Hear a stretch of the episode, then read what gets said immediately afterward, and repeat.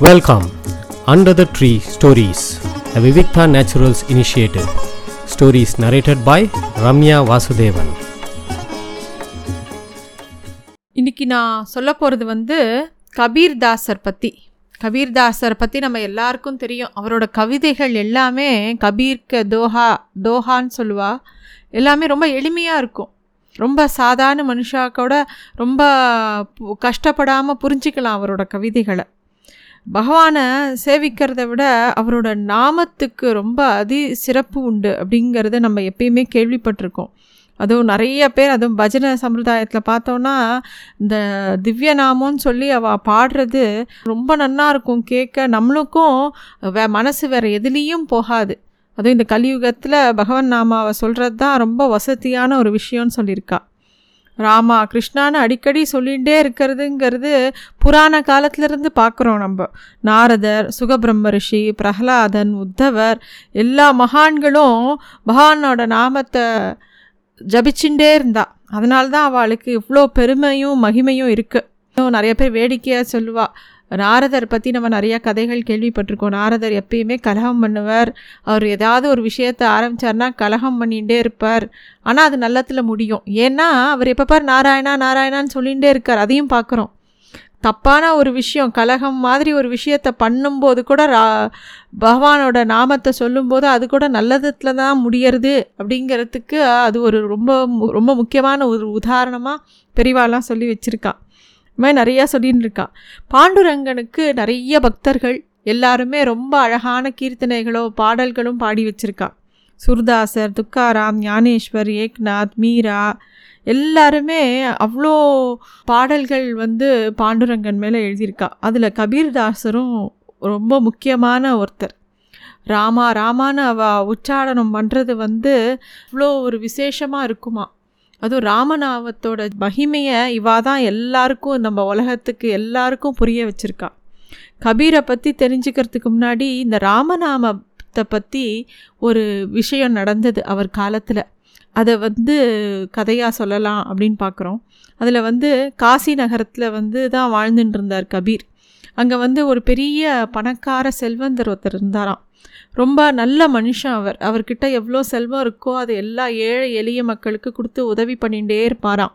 ஆனால் அப்படிப்பட்டவருக்கும் கர்ம சம்பந்தமாக க ஏதோ அவர் பண்ண கர்மாவோட பலனாக அவருக்கு வந்து தொழுநோய் வந்துடுறது. அந்த நோயோட வீரியம் நாளுக்கு நாள் ஆக ஆக ரொம்ப ஜாஸ்தியாக போய் அவருக்கு வாழவே பிடிக்கல. அவரால் அந்த நோயோட கொடுமையை தாங்க முடியல. உடனே அவர் என்ன பண்ணுறாருனா அவ உறவினர்கள் எல்லாம் கூட்டு எனக்கு இனிமேல் உயிரோடு இருக்க பிடிக்கல. இந்த கங்கையில் என்னை தள்ளிடுங்கோ. ஒரு கல்லை கட்டி தள்ளிடுங்கோ. என்னால் இந்த வலியை தாங்கிக்க முடியலன்னு அழறாராம். எல்லாருக்கும் மனசு ரொம்ப கஷ்டமாயிடுது இவ்வளோ நல்லவர் எவ்வளோ ஒரு நல்ல மனுஷர் இவர் ஏன் இவ்வளோ அவஸ்தைப்படுறார்? இவர் போய் இப்படி கேட்குறாரு இது எப்படி பண்ணுறதுன்னு எல்லாரும் கலங்கி போயிருக்கா. சில பேர் அதில் கூட பரவாயில்ல அவர் அதுலேயாவது அவருக்கு நிம்மதி கிடைச்சா நம்ம பண்ணினா தான் என்னன்னு சொல்லிட்டு கல் எடுத்து அவரோட காலோட கட்ட ஆரம்பிக்கிறார் அப்போ அந்த இடத்துக்கு கபீர்தாசரோட புள்ள வரார். அவர் இதை பார்த்தோன்னே என்ன விஷயம் என்ன ஆச்சு எல்லாரும் ஏன் கலங்கி போயிருக்கேள் என்ன பண்ணின்னு இருக்கீங்கோ அப்படின்னு கேட்கவும் அவளாம் இந்த விஷயத்தையும் சொல்ல அவரும் அந்த செல்வந்தரை பார்க்குறார். அவரும் கதறி கதறி அழறாள் என்னால் தாங்க முடியல. என்னை தள்ளிடுங்கோ கங்கையில் தள்ளிடுங்கோ கங்கையிலன்னு சொல்லி அவர் அழறார். உடனே இந்த கபீர்தாசரோட ம மகன் வந்து சொல்கிறார் இங்கே பாருங்கோ நான் ஒரு விஷயம் சொல்கிறேன் இதுக்கு மருந்து இருக்குது நான் இப்போ சொல்கிறேன் கேளுங்கோ. அப்படின்னோடனே எல்லாருக்கும் ரொம்ப சந்தோஷம். இவர் ஏதோ மாயா ஜாலம் பண்ண போகிறார் அப்படின்னு சொல்லிட்டு இவரையே பார்த்துட்டு இருக்க அவர் சொல்கிறார் ராம ஜபத்தை மூணு தடவை சொல்லுங்கோ. ராமா ராமான்னு எல்லாருமா சேர்ந்து சொல்லுங்கோ. பகவானை பிரார்த்தனை பண்ணுங்கோ. கண்டிப்பாக அவர் சரியாக போயிடுவார் அப்படின்னு சொல்கிறார் உடனே அங்கே இருக்கிற வாழ்க்கெல்லாம் கொஞ்சம் கேலியாக போயிடுத்து என்னது இது? இவர் எவ்வளோ எப்பேற்பட்ட பக்திமான் தெரியுமா? எத்தனை ராமர் கோவிலுக்கு போயிருக்கார் தெரியுமா? அவர் போய் சேவிக்காத ராமர் கோயிலே கிடையாது. அவர் வந்து அப்பெல்லாம் காப்பாற்றாமல் இப்போ ராமா ராமான்னு மூணு தடவை சொன்னால் காப்பாற்றிடுமா அந்த விஷயம் அப்படின்னு கேட்கவும் இவர் சொல்கிறார் ராமரை விட ராம ஜபத்துக்கு ரொம்ப மகிமை ஜாஸ்தி.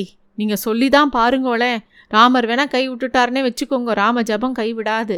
நீங்கள் சொல்லுங்கோ நான் பார்க்குறேன் அப்படின்னு சொல்ல அவரே ஆரம்பிக்கிறார். ராமா ராமான்னு உச்சாடனம் பண்ண ஆரம்பிக்கிறார். சுற்றி இருக்கிறவாள்லாம் அதை அவர் சொல்லவும் அந்த ஒரு மந்திரத்தை சக்தியை கேட்டு அவளும் சொ கூட சேர்ந்து சொல்ல ஆரம்பிக்கிறாள் அவ்வளோ நேரம் வழியில் அவஸ்தைப்பட்டவருக்கு வழி உடனே போகிறது உடம்பெல்லாம் பழையபடி ஆகி முகம்லாம் ஜொலிக்கிறது. இந்த ஒரு விஷயத்தை பார்த்து அங்கே இருக்கிறவா எல்லாருக்கும் ராம ஜபத்தோட மகிமை புரியறது. இந்த விஷயம் நடந்தவொடனே கபீர்தாசரோட மகன் வீட்டுக்கு போகிறார் வீட்டுக்கு போய் அவள் அப்பாவான கபீர்தாசரை பார்த்து அப்பா இப்படி ஆச்சு. நான் அப்படி சொன்னேன். அப்படின்னு ரொம்ப சந்தோஷமாக சொல்ல கபீர்தாசர் வந்து பாராட்டுவார்னு நினச்சிட்டு இருந்தார். கபீருக்கா ஏகப்பட்ட கோபம் வருது. நீ என்ன நினச்சிட்டு இருக்க? மூணு தடவை எதுக்கு அவளை சொல்ல சொன்ன? ஒரு தடவை சொன்னாலே ராம ஜபத்துக்கு பலன் உண்டே. உன்னை எதுக்கு ராம ஜபத்தை குறைச்சி மறி மதிப்பீடு பண்ணின? எப்படி மூணு தடவை சொல்ல சொன்ன? அப்படின்னு கபீர் கோச்சுண்டாராம். இப்படி ஒரு கதை உண்டு. அதாவது கபீரை பற்றி நிறைய விஷயங்கள் காது வழி செய்தி தானே தவிர ரொம்ப ஆதாரபூர்வமான எந்த எழுத்துலேயும் இல்லை. கபீர்தாசர் வந்து இதில் காசியில் பெற எங் யாரோ ஒரு அம்மா வந்து அவரை விட்டுட்டு போயிடுறா. அவரை பார்த்து அவரை எடுத்து வளர்த்தார் ரெண்டு பேர். அதாவது நீரு அப்படிங்கிற ஒரு முசல்மானும் அவரோட மனைவி நீமாவும் தான் இந்த குழந்தைய எடுத்து வளர்க்குறா. அவருக்கு கபீர்னு பேர் வைக்கிறா.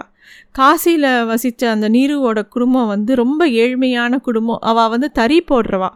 தறியில் வந்து துணி நெய்கிறவா அவங்களுக்கு பெரிய வசதி கிடையாது. அவள் நன்றாக உழைச்சா கூட அவளுக்கு ஒன்றும் பெருசாக வசதி இல்லை. கபீர் வந்து ஒரு வறுமையில் தான் வளர்ந்தார். அவரும் அந்த தறி தொழிலையே தான் பண்ணினார். ஒரு கட்டத்தில் குடும்பத்துலக்கு தேவையான பொருட்கள்லாம் ஈட்டு தரணும்னு சொல்லிட்டு கபீர் வந்து அந்த வியாபாரத்தையே நடத்தினார். அங்கங்கே போய் துணியை கொண்டு போய் விற்பார். கொண்டு வருவார். ஆனாலும் அப்பப்போ தறி போடும்போது அவர் வந்து அப்படியே ராம பக்தியில் அப்படியே தன்னைத்தானே மூழ்கி போய் சில சமயம் வேலை கூட பண்ண முடியாமல் அப்படியே அப்படியே ஞான சொரூபமாக இருந்துருவாராம். அப்படியே தன்னை மறந்து ராமஜபத்திலேயே இருந்துருவாராம். அப்போ எல்லார்கிட்டேயும் திட்டு வாங்குவாராம்.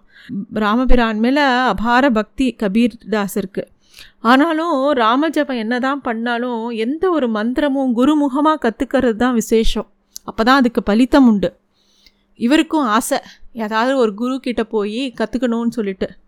ஒரு முசல்மானுக்கு எப்படி எந்த குரு வந்து ராம ஜபம் உபதேசம் பண்ணுவான் யாரும் பண்ண மாட்டா எங்கே போய் கேட்டாலும் எல்லாரும் வந்து உனக்கு இதெல்லாம் சொல்லித்தர முடியாதுன்னு சொல்லிடுவான் அதாவது ஞானிகளுக்கு ஜாதி பேதமே கிடையாது. இவர் மகா ஞானி. இவருக்கு வந்து தெரியணும் அந்த ராமஜபத்தை எப்படி கற்றுக்கிறதுன்னு அவருக்கு மனசு ரொம்ப ஏக்கமாக இருந்தது. அப்போ அந்த காசியில் ராமானந்தர்னு சொல்லிட்டு பெரிய மகான் ஒருத்தர் இருந்தார். அவர் வந்து தினமும் காத்தால் விடிகாலம்புற பொழுது விடியறதுக்கு முன்னாடி போய் கங்கையில் போய் குளிக்க போவாராம். சரி அந்த மகான்கிட்ட தான் ராமோபதேசம் பெற்று பெற்றுக்கணும்னு நினச்சிக்கிறார் கபீர். அவர் என்ன பண்ணுறார் நேராக போய் அவர் குளிச்சுட்டு வர அந்த படி படித்துறை இருக்கும் இல்லையா அந்த படியில் போய் படுத்துன்றார். தெரியாமல் மிதிச்சுடுறார் ராமானந்தர்.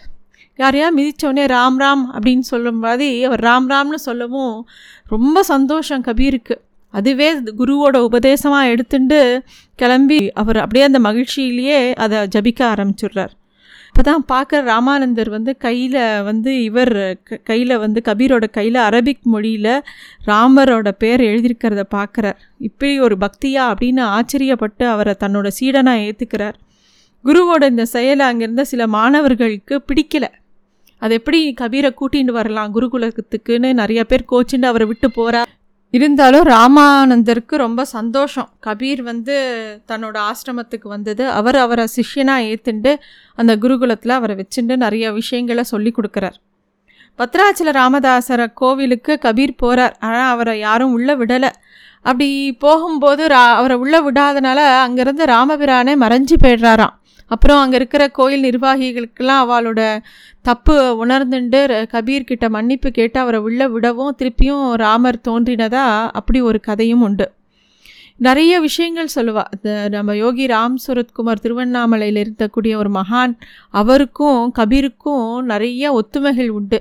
ஞானானந்தகிரி சுவாமிகள்ங்கிறவர் வந்து அடிக்கடி சொல்லுவாராம் அந்த கபீர்தாசரோட மறுபிறவி தான் இந்த திருவண்ணாமலை ராம் சுரத்குமார் அப்படின்னு நிறைய இடங்கள்ல அவர் சொல்லுவாராம்.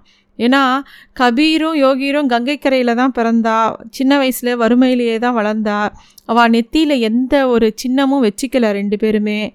அதே சமயத்தில் ராம ஜபந்தான் அவளுக்கு பிரதானமாக இருந்தது. இந்த மாதிரி நிறைய ஒற்றுமைகள் அவள் ரெண்டு பேருக்குள்ளேயும் இருந்தது அப்படிங்கிறத ஞானானந்தகிரி சுவாமிகள் அடிக்கடி விளக்கம் சொல்லுவாராம். கபீர் வந்து ரொம்ப சிறந்த கவிஞர். அவர் பாடின எல்லா கவிதைகளும் ரொம்ப எளிமையாகவும் இயற்கை நயமும் நிறைய ரொம்ப எ எளிமையாகவும் இருந்தது அப்படிங்கிறது எல்லாருக்கும் தெரியும். அதை கபீரோட பாடல்களுக்கு நிறைய அர்த்தங்கள் நிறையாவும் உண்டு. கோரக்பூர் பக்கத்தில் மகாகரிங்கிற சமாதி அந்த இடத்துல தான் சமாதி அடைகிறார் கபீர். அவர் சமாதி அடைஞ்ச உடனே இந்துக்களுக்கும் முஸ்லீம்களுக்கும் சண்டை வந்துடுத்து. யார் வந்து எந்த முறைப்படி அடக்கம் பண்ணுறதுன்னு அவள் ஒருத்தருக்கு ஒருத்தர் சண்டை போட ஆரம்பிச்சிட்டா. அப்போ வந்து அவரோட உடலை போத்திருந்த துணி மெதுவாக காற்றுல அசைஞ்சதான் திறந்து பார்த்தா அங்கே வந்து கபீரோட உடல் இல்லையாம். அங்கே இரு ஒரு மலர் குவியல் தான் இருந்ததாம்.